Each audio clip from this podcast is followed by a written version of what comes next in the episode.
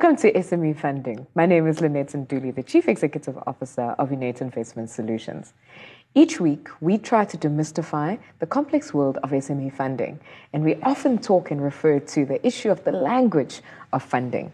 Well, in conversation with me, as usual, is my co-presenter, Kumaran Padayachee of Spartan. Kumaran, how are you doing today? Very well, Lynette. All right. So, Kumaran, let's start with our first term. Now, in our last glossary episode, we started, we stopped on about alphabet E, so let's start with executive summary and what you have come to understand of the importance of the summary in the world of funding.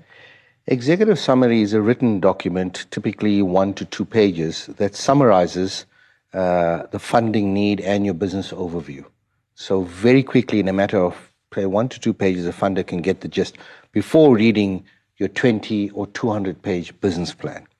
Uh, in a previous glossary episode, we talked about the elevator pitch. Mm-hmm. That would be the verbal thing or the three liner, if you will, very quick, 30 seconds. This is a little bit more detail. Think about it a funder, they're getting applications uh, for funding with reams of information, hundreds of those, right? Mm-hmm. Uh, they get a bit tedious reading these things. And so just don't have time. Yeah. So this is a very quick two pager mm-hmm. for them to get the gist and they buy into it and say, if it piques their interest, then they'll say, then I will invest the rest of the hours to check through that whole thick web of documents after that. So your, your two pager wins it or loses mm. it just on that alone. Now, a lot of people often confuse an executive summary um, as an opening paragraph or even a cover letter. No. And what you're basically saying to us, Kumaran, is that the executive summary must act as a quick and easy reference or a dashboard where the funder can very quickly say, this is the problem they solve. This is what they need funding for. Yeah. This is how they intend to repay me, and this is why I should fund them. That's it. It's a summary of the business plan and the need. Think of it as a trailer for a movie, mm. right? So, uh, what is the objective of that trailer? To get me in the cinema. That's it. To say, I've got a choice in Christmas time to watch all these different movies. Mm-hmm. Why should I spend two hours of my time going to watch that one? And so that it's a, that that's the trailer, you know, it's to attract. So it's about writing to a captive audience, engaging them immediately, and making sure that they actually want to read yeah. your 200-page file of research and your business model and everything else. They can call it. There's also other names for it. It can be called sometimes a teaser a okay. teaser document, the two pager. It can be called that. So it's different, but that's the essence of what it is. Yeah. All right. Thank you very much for that, Kumaran. Our next word today is exit. Can you tell us about well, that? exit is about leaving the transaction that brings two parties together in the first place. And it's a term that's often used where if you have in financing your business have allowed your financing partner to also become an equity shareholder mm. in your business and this specifically refers to the period in time when your financing agreement has ended or you've now reached the end of all of your commitments and it's time for them to leave or simply whether they're an equity partner or not, simply the point in time where your funding agreement and your transaction has come to an end. So it's everybody leaving. So it's an that event. Contract. It's an it's, event. It's just an event. Point in time. There we go. Okay. Now, over and above that is the issue of exit strategy. And yes. I know Kumaran and myself had a very interesting conversation about the difference between just leaving and building a process to leaving and why that's important for you. Exit strategy, Kumaran. Yeah. So exit strategy refers to a plan, generally preconceived, obviously, mm-hmm. by either your investor, a private equity fund or venture capital uh, fund, or it can even be yourself, you know, mm-hmm. one of your partners. But in the context of funding, we're really talking about your your investor. Mm-hmm. And uh, so they have their own rules mm-hmm. about when they want to exit and what basis they want to exit. Uh, and, and the exit strategy is about what, what their plans are.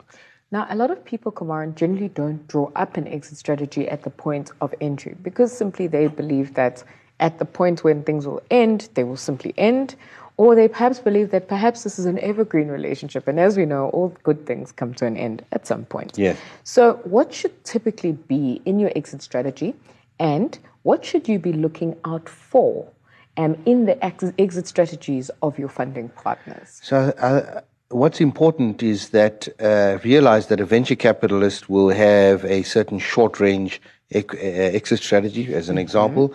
Private equity may be a bit longer. Mm-hmm. But whatever it may be, is that I would ask them, mm. If I was the SME entrepreneur, I would ask them, like, then what specifically is your exit strategy? Have that understood. See if that aligns with your preconceived plans for where the business is going. Mm. Don't simply just take the money on and we'll deal with that later. Mm-hmm. If their plans for exit, maybe a uh, a uh, venture capital may say, well, build the business up to this level and sell it to a trade player or a listing, and that may not be in your plans, mm-hmm. then we have a, you have a problem. So ascertain that up front, mm. see if it aligns with what you want to do.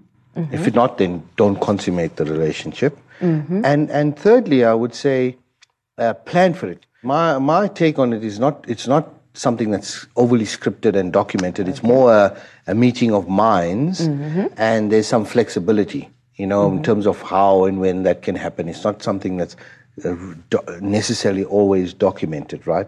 Um, but the, the, the, the, funder's exit will be based on a price. Yes. So where you exit determines whether you can get them their price or not. So that's where your hands may be tied. So it's one is to understand their exit strategy and also what kind of uh, return that they at want the out. point of return that they want to get out. Yeah. So exit strategy is still important to have no matter what size your business is, particularly if you're looking at funding and a point in end, a point in time where you will end a funding contract or even a funding arrangement with a partner. Mm. All right. So our next term is expansion stage business. So I'm going to grapple with that one. So we've spoken quite a lot um, on the program about startups as well as early stage businesses, which are typically businesses in year naught to three of their existence. So an expansion stage business becomes one that has now breached the three year mark and is not only looking just at the core at which it started, but is now looking at different areas of value, different services, products that it can now begin to stretch itself into.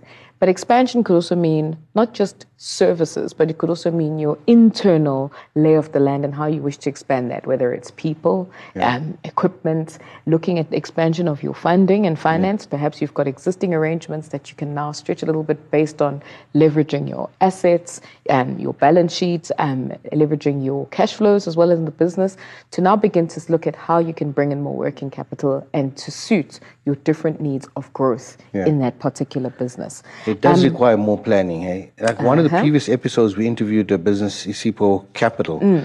and uh, they had a need for initial capital to to acquire and buy. Mm. But now that the dust has settled and they've bedded down this acquisition, Yes. now they want to put up multiple layers, Mm. and it's a slightly different uh, funding plan to just going and getting normal maintenance uh, capital. So it's about planning for expansion.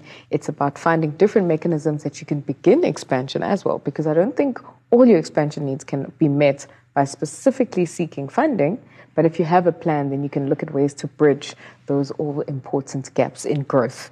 Well, at this point in time, we're going to take a quick break. And when we get back, me and Kumaran will continue on the journey of the language of funding.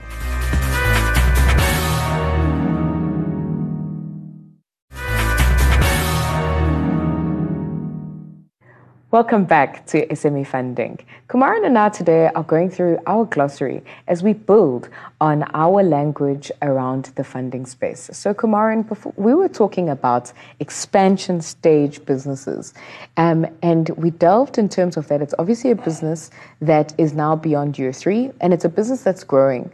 But what would an expansion entail? What are the elements and the building blocks that tell us it's time to expand and these are the areas in which we need to build into? Well, in terms of time to expand, that will be determined by the entrepreneur's own drive, ambitions, the strategies, understanding of the landscape. Mm. So that's that's on them. Mm. But what it entails for business now is very different from simply normal maintenance mode, getting funding. You know, because think about it, if your business is is is doing this and you need an overdraft of a million rand, that's okay. But if you're planning to acquire other companies, open up other branches, pitch for significant more projects, your business is going to be growing, uh, and you need a high that funding level. That million rand needs to go to three million rand, five million rand, and the like. So the implications for your fundraising and your planning is very different. It's almost like you you go into like a project mode Yes. of uh, of perpetual uh, securing this type of funding, as opposed to I have a once-off need. Let me sort that funding need, and that's done. So a, fund, a once-off funding need would be we need to buy a piece of equipment to fulfill a specific job, that's once off. Yeah, or I need to replace this bakkie, or I just need an overdraft. That's and, and that's Okay. and that's that. And then I'll I'll probably never see them again for another year. Mm. You know, that's that's maintenance mode. And so some of the implications is is that there's a lot more planning. Uh, we always say funding applications you require to plan, Mm. but for expansion stage business, definitely more because you have to model these things out in terms of your cash flows and projections are even more serious now than than anything else. And, it, and, I- and I think it requires a lot more financial skill there. And then you need to see uh, do you need to bring in a partner in, equity partner? Can you strategize to not have an equity partner? Like at the previous uh, uh, interview we did a while back with Isipo, he said that uh, he wants a business that can wash its own face. Yes. In that way, they don't have to be contributing too much of equity each time. This is all part of the design in the expansion phase, right? So, what I'm getting from our conversation here, Kumaran, is that as you expand and as you delve deeper into your planning, you've really got to look at all the pillars of your business. And I almost think about it in terms of the codes, the codes of good practice, that you've got to look at your ownership. Um, is this a debt or an equity transaction? Am I giving away something to get something in return? You've got to look at perhaps who's managing your business. What kind of talents and skills do you need in this business to actually help it reach the targets that you want it to? You've got to start looking at, well, what new skills, what new product ranges, and how else are you developing all the different areas, I suppose, um, of, of your enterprise? You've got to look at location. Um, are you in the right place? Could you be expanding into new markets? And what does that mean? You've suddenly got to look at all your systems, your processes, your controls. So it's a far more. And also covenants. Yes. Because uh, depending on which industry you're in, Mm-hmm. your balance sheet or income statement can support a certain level of funding, Mm. depending on your sector you're in, right? So now you've got to be mindful of that. There's no point saying, I've got all these expansion plans and I need all this increasing levels of funding, Mm. but your your balance sheet, capital structure, or your income statement with your, your ability to service the debt doesn't support that. Mm. So that's it's got to. So there's a lot of engineering involved. a lot of aligning of your own stars, as it were. Okay. okay. So as we now move on to the next term, free cash flow. Now, with this particular term, I've always had a lot of different questions around it. But free cash flow is essentially cash flow that you're not using towards working capital, that you're not using to perhaps service existing debt, but it's cash flow that's unencumbered, that has no commitments in your business. Is there even such a thing? Yeah. Well, what it means technically, first of all, and colloquially, right? Mm. So colloquially, it means can it wash its own face? Uh huh. Right. Can the cash flows of the business, after all its trading and whatever it is, the surplus cash flow that's available Mm. to pay the either the dividends or the financing. Yes. That's what's available to service the debt. So that's the most important part. Otherwise, if it's running short, you have to you have to contribute as the entrepreneur a bit more equity or something to make that uh, more more more viable. Kumaran, where would you typically find free cash flow on your balance sheet?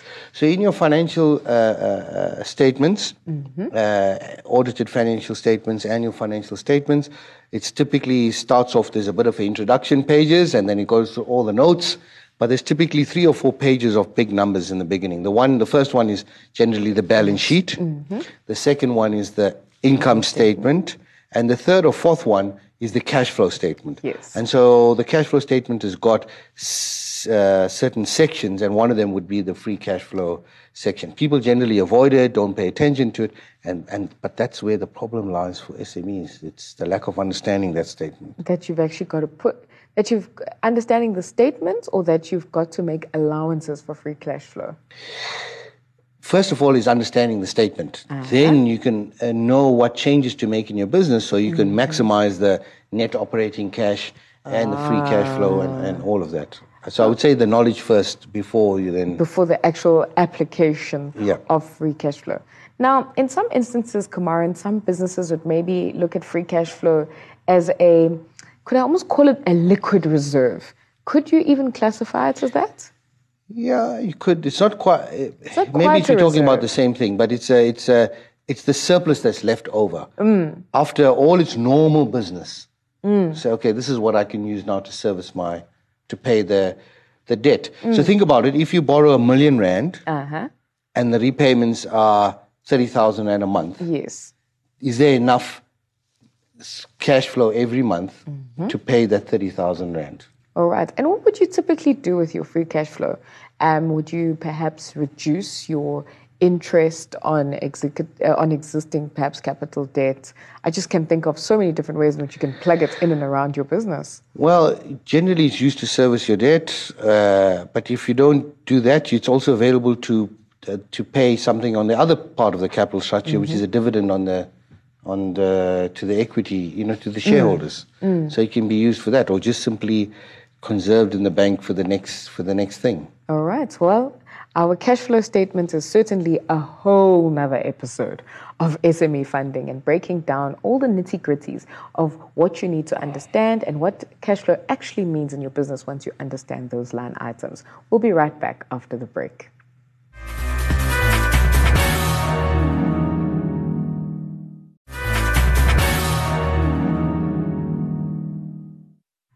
Welcome back to SME Funding. And today we carry on on our conversation on decoding the language around funding. Kumaran, our next word leveraged buyouts. So we often hear this word um, in the sophisticated deals, and they love it in financial journals. But what does it actually mean to you and I?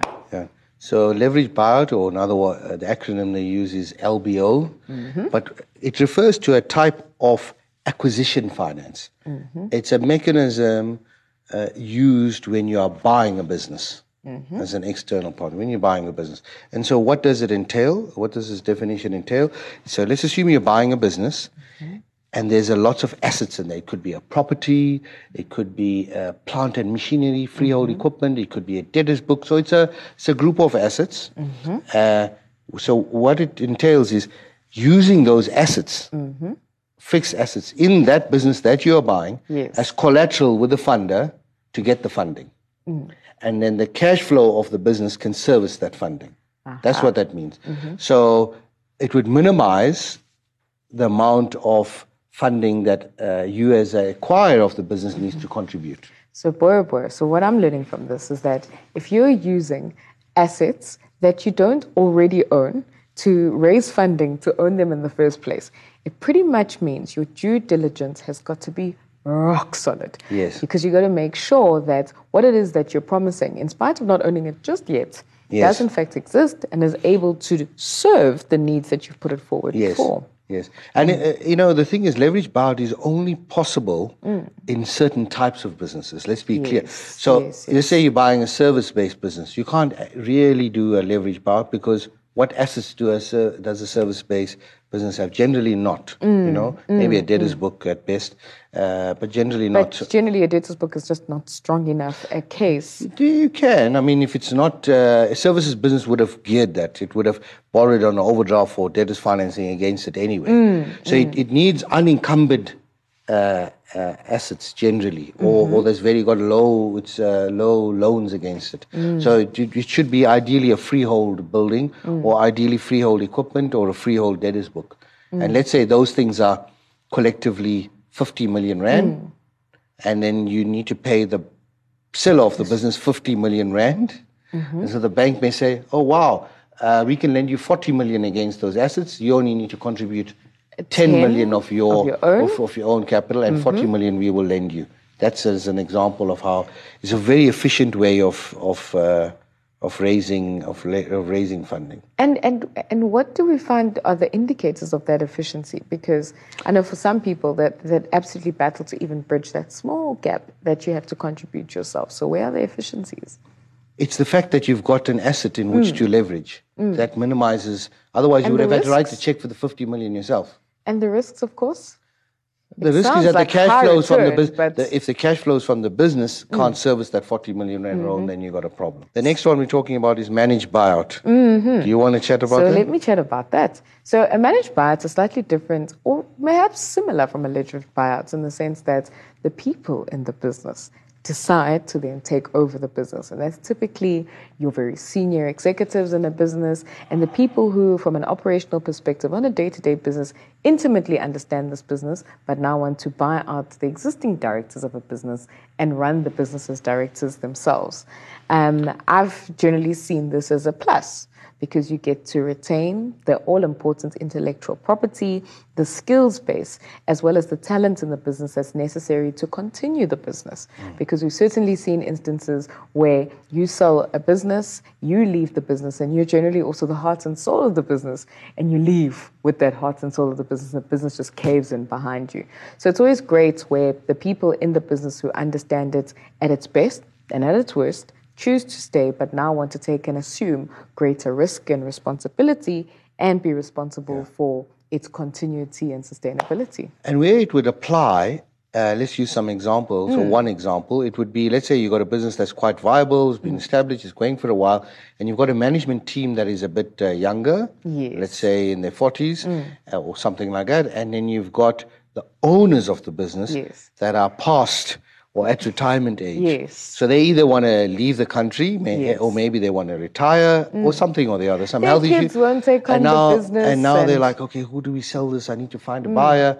And here you've got they've got four people in the executive team that uh, know the business quite well, mm. that are uh, driven, and so this is where it forms a natural exit. So the, these managers end up buying out the retiring or mm. escaping shareholder, right?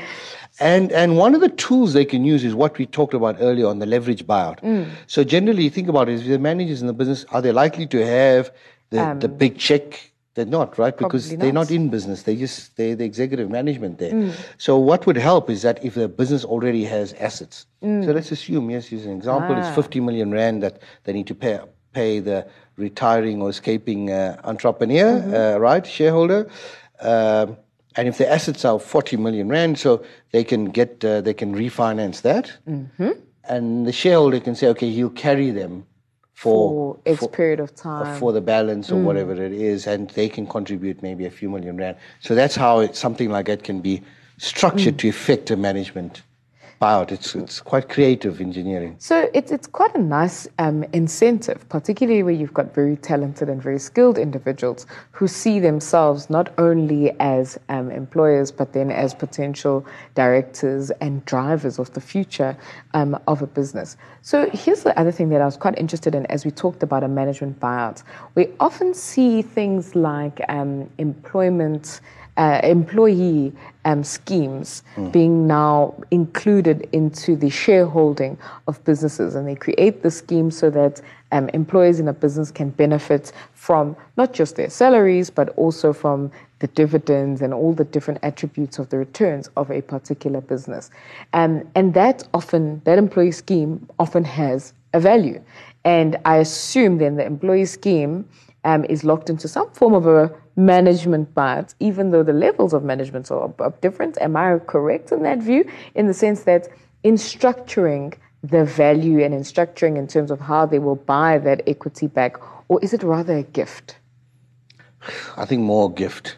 It's, more. It's, I would gift. put it the employee share scheme very different from a management buyout. Yeah, yeah. yeah. So yeah. they're completely different, and they mm. would not serve the same purpose. You couldn't finance them the same way, and be very difficult to leverage anything within the business to support that. Thank you for that clarity, Kumaran. Mm. What is your tip of the week related to the language of funding? So this is a glossary episode, one in an enduring series of them, mm-hmm. and. Uh, though we're talking about uh, funders' language, inadvertently at times, especially in this episode, we're talking about the terms, the mechanisms, yes. rather. The actual mechanisms, mm. the different options of getting funding. So here it is. If you don't know the mechanism, you can't solve your funding problem. So my tip is get to know the mechanism and you get to solve your funding problem. All right. Thank you very much, Kumaran, for that tip of the week. Well, to our viewers at home, Perhaps you have a term that you've heard and you're grappling with and you can't find the proper definition or even the application of this particular word in the language of funding and um, in your own space. Email us your question on SME funding at bdtv.co.za and Kumaran and I will definitely try to make sure that in our next glossary episode, it's in there especially for you. Follow the conversation on funding for SMEs at funding underscore SME if you are on social media. And you're welcome to watch previous episodes of SME Funding on the Business Day website as well as on YouTube. Until the next time, we look forward to you joining us again. Thank you.